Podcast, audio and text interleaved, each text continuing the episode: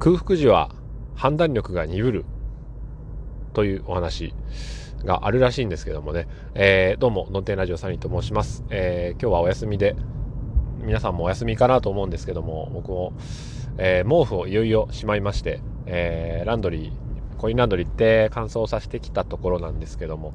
うん、天気がまあ微妙でございますよね。はい。で、なんでまあ、空腹の話なんだっていうとお腹減ってるんですけども、で、空腹っていいよねっていう、集中できるよねって話もあれば、えー、冒頭に申し上げたように空腹だと冷静な判断ができなくなるっていう研究結果があるらしいんですよね。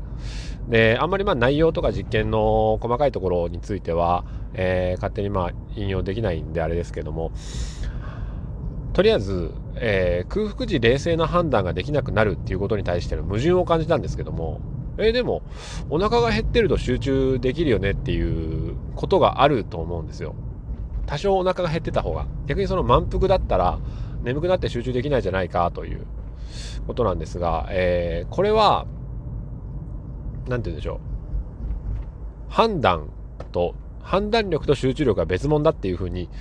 えー、考えなければいけないんですよね。うん。例えば、あなんだろう。お腹が減っている時のことを考えると、えー、動物で例えると、ライオンが、えー、超空腹だと。お腹減っておりますと。でも、えー、動物の本能的に空腹時の狩りに対する集中力って多分すごいと思うんですよね。うん。で、獲物に対する集中力が高まるんですよ。研ぎ澄まされて。で、その時の判断力が落ちるっていうのはどのように落ちるかっていうと、えー、これ人間だとあの長期的な利益というものよりも、えー、目先な利益を、目先の利益を重要視してしまうらしいんですけども、まあ動物でもそうですよね。だって、ライオンが、えー、超空腹な時に